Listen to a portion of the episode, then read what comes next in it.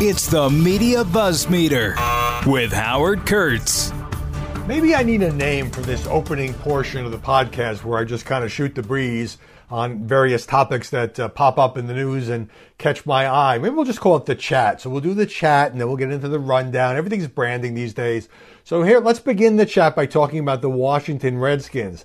I, I don't see how that name is going to survive. Now, if you live in the DC area, you've been dealing with this for years and years. Many people, of course, finding the name offensive to Native Americans. Dan Snyder, the owner, refusing to change it. Uh, there's a story today saying that uh, he wants uh, to have a federally, uh, to build a new football stadium uh, on the federally owned land where the old RFK baseball and football stadium was located. And DC officials, including uh, DC's delegate Eleanor Holmes Norton, are telling Mr. Snyder, uh, no way unless you change the name. You're not going to get this land.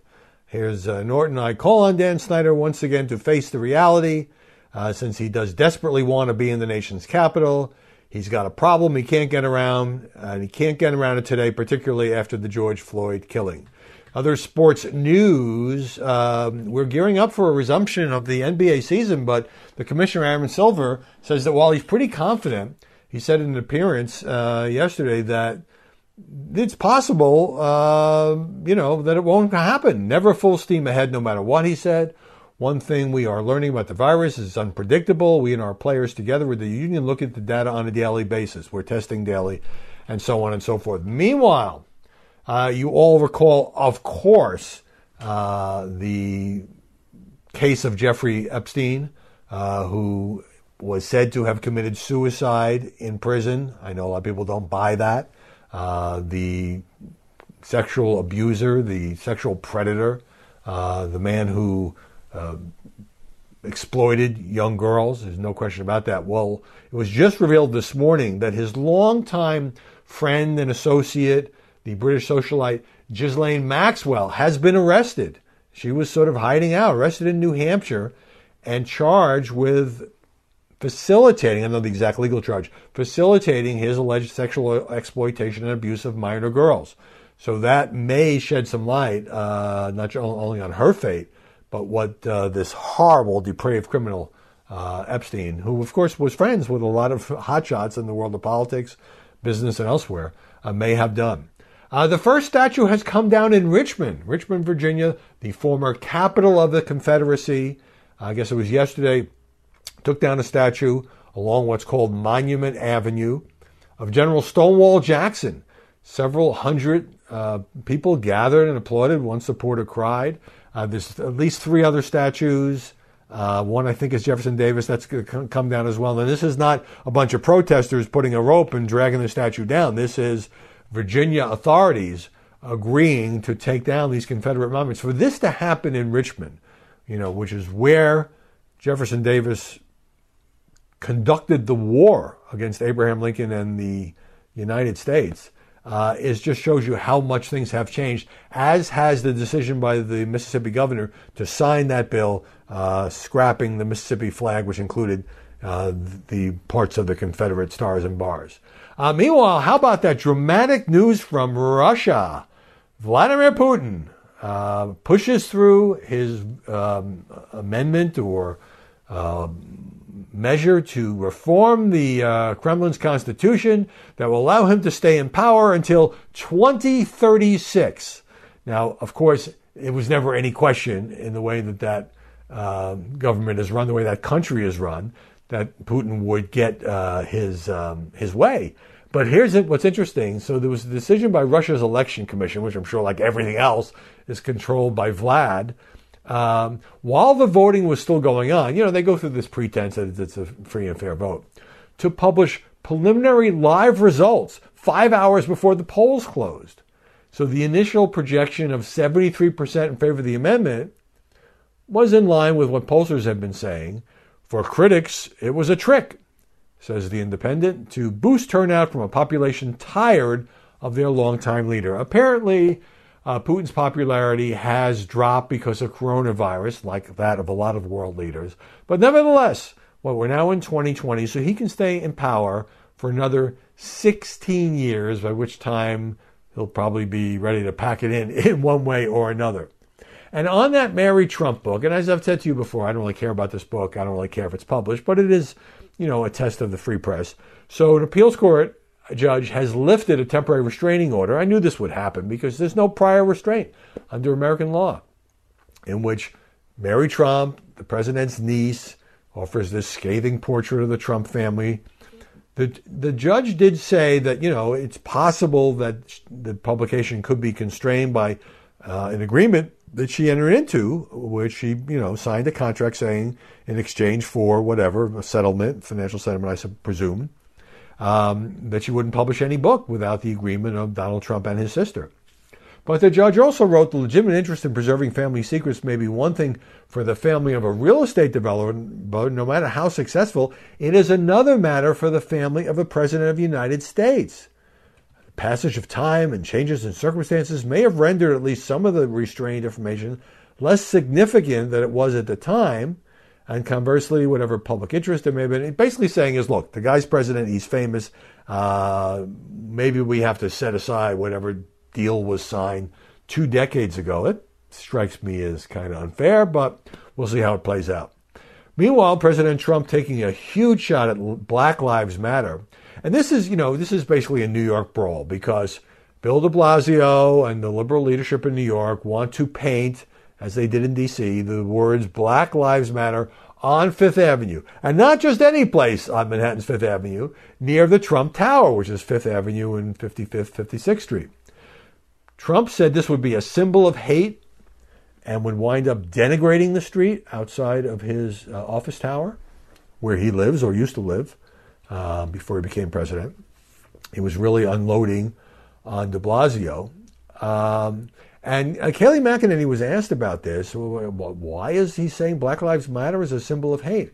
What she said it was all black lives do matter. He agrees with that sentiment, but that he's talking about the group, the greater New York chapter of Black Lives Matter. Uh, and the guy who describes himself as the president of that New York chapter has been quoted as saying, if this country doesn't give us what we want, we will burn down this system and replace it. That's how she justifies the president's comments.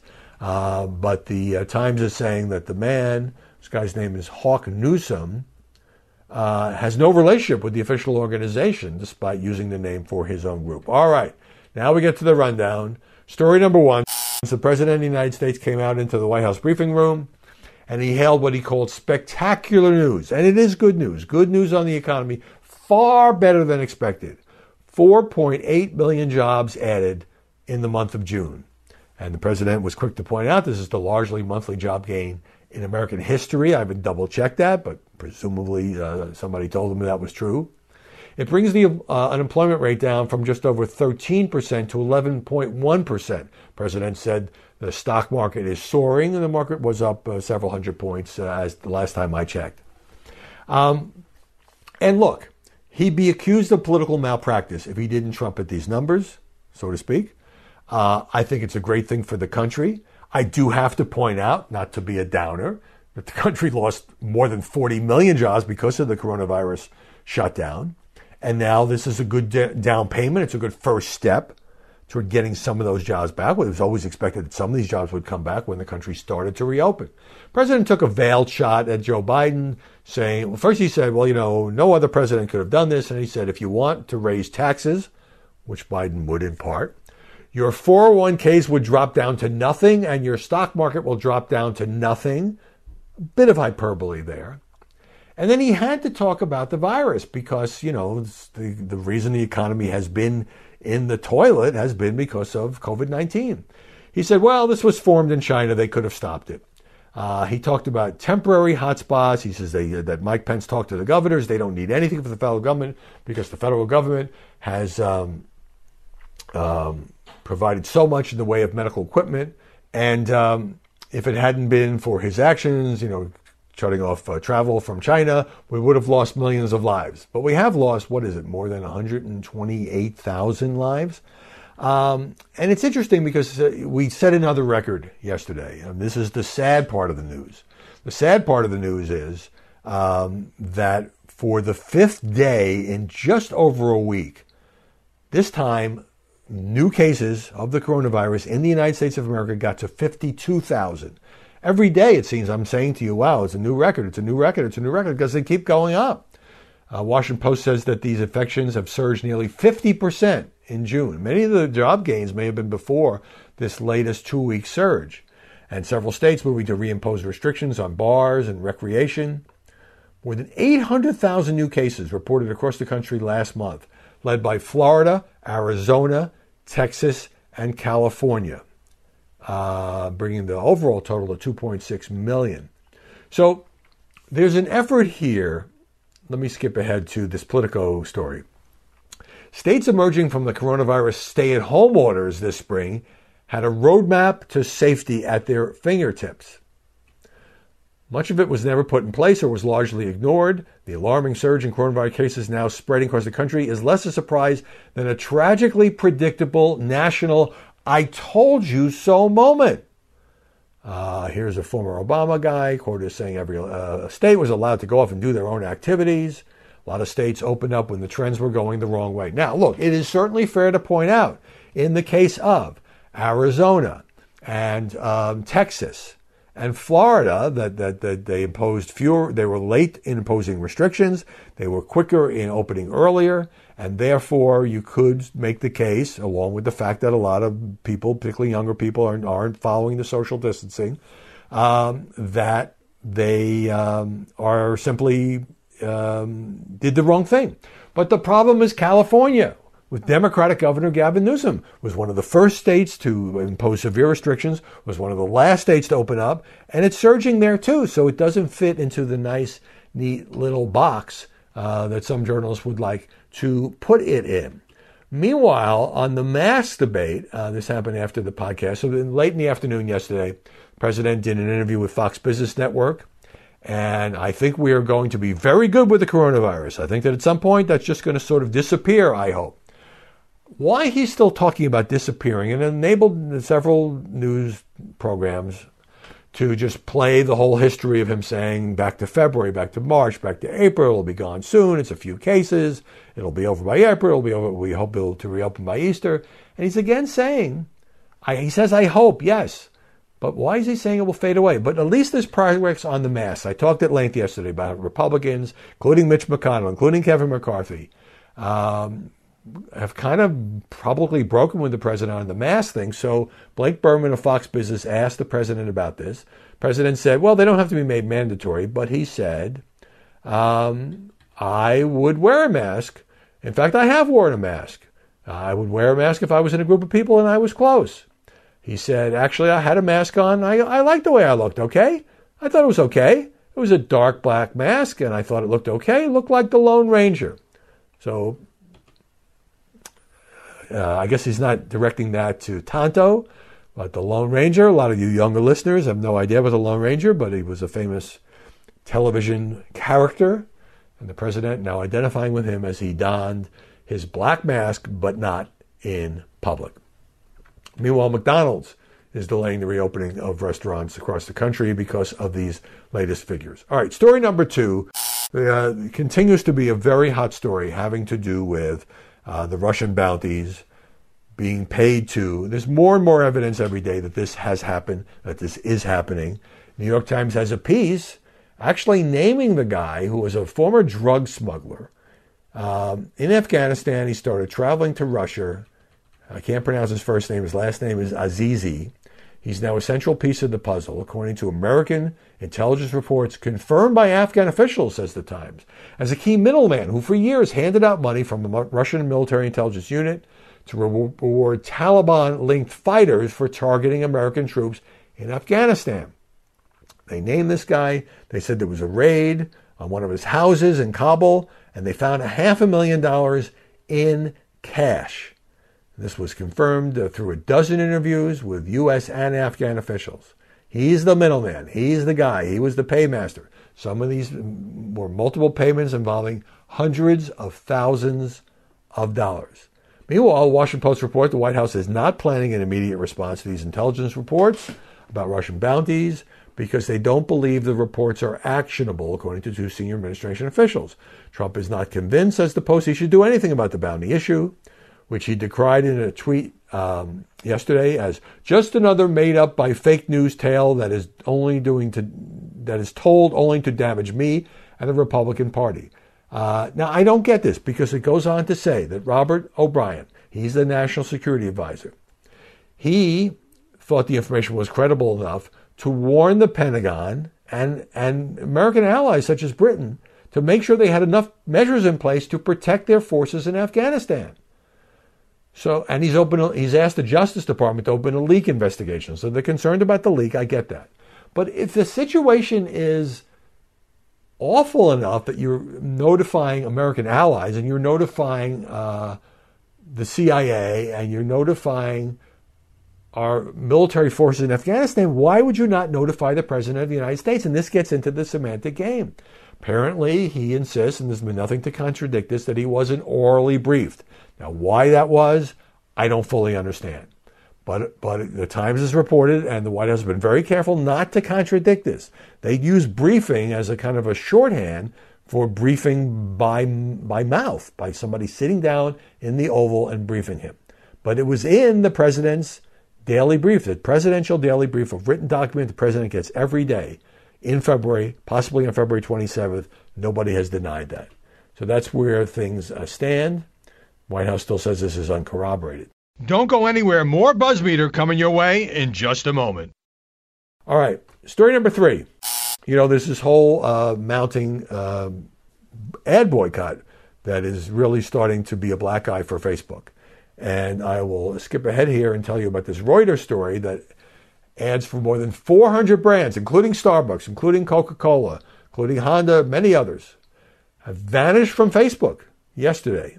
There was some last minute talks to stop the boycott. It didn't happen. Mark Zuckerberg has now agreed to meet with the organizers of this boycott, according to a spokeswoman.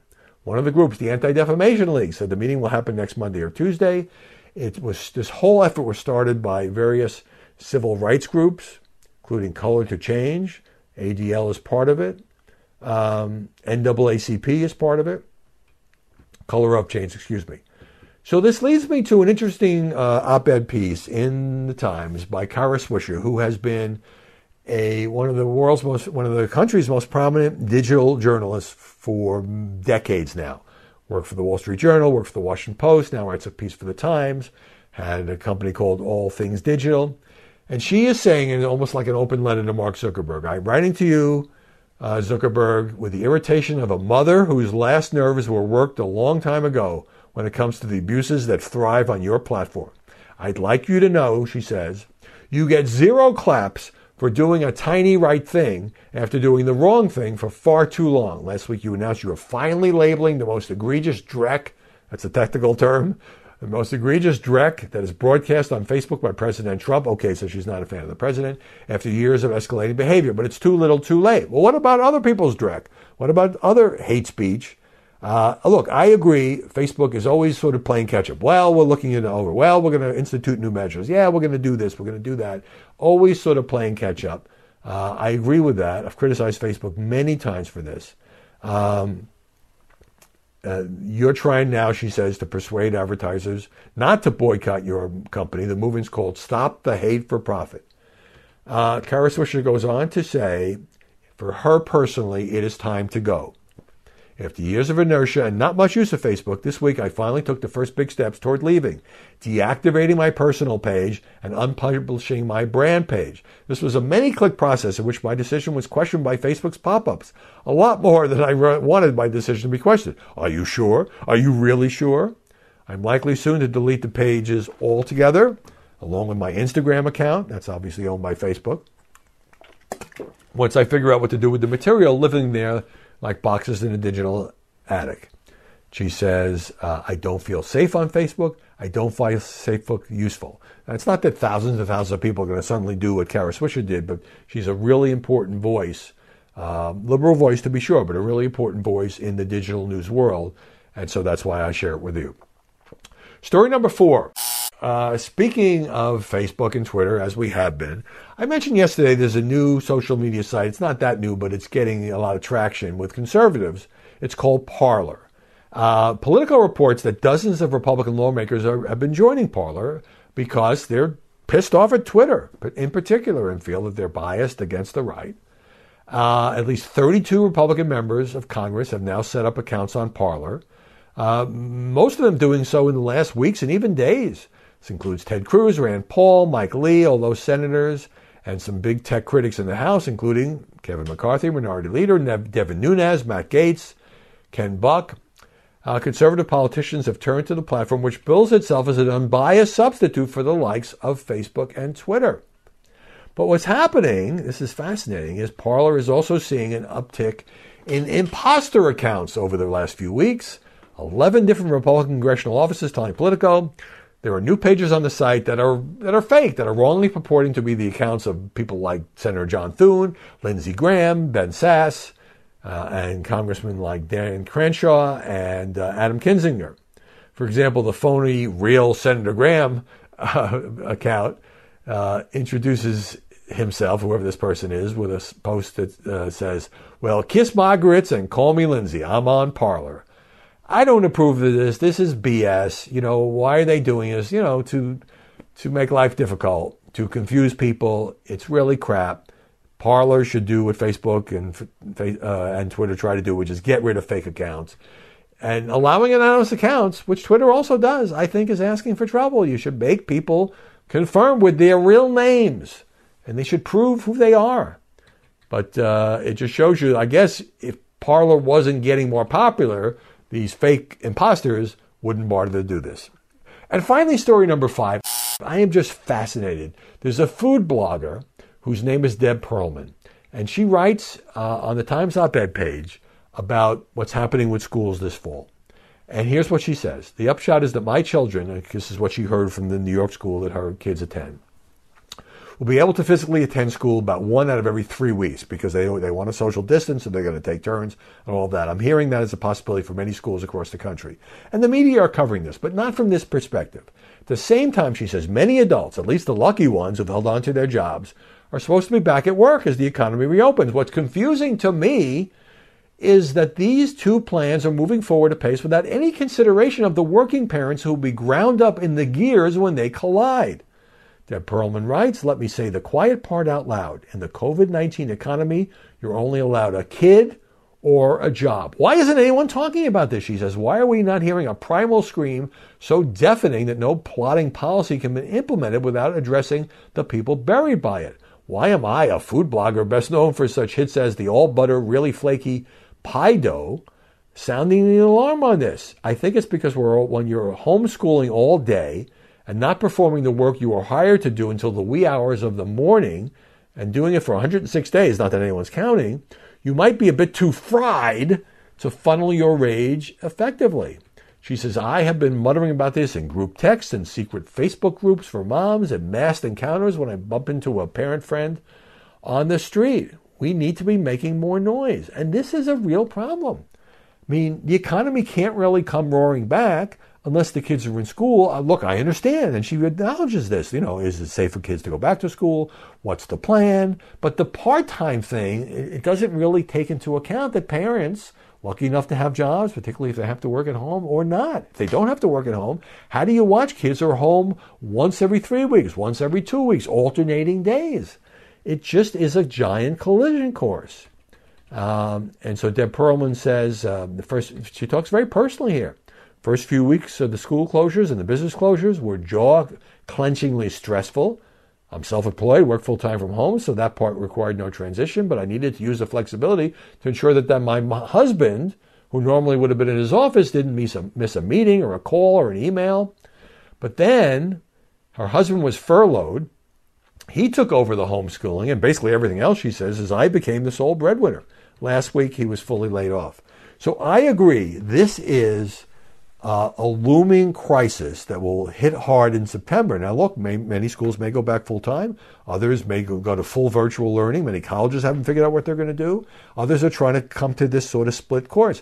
The, and this is not whining. I mean, this is necessary for the economic recovery to continue. You can't put parents you can't squeeze them in this box where they're responsible to help with home learning, for watching their kids, particularly younger kids who can't take care of themselves, and yet they need to be back at work either virtually or in person Otherwise, the economy is screwed. So I applaud her for speaking out in this fashion. I hope all of you are staying safe. Those of you who have parents, those of you who are parents and have kids in schools, I'm sure you're thinking about this a lot more and been thinking about this for a lot more longer period of time before I brought it up here today. Um, we're happy to talk to you on this podcast. You can subscribe uh, at Google Podcasts or Apple iTunes. A very good way to subscribe if you've got the A L E X A is to subscribe on your Amazon device. And we'll see you all tomorrow with more Buzzmeter.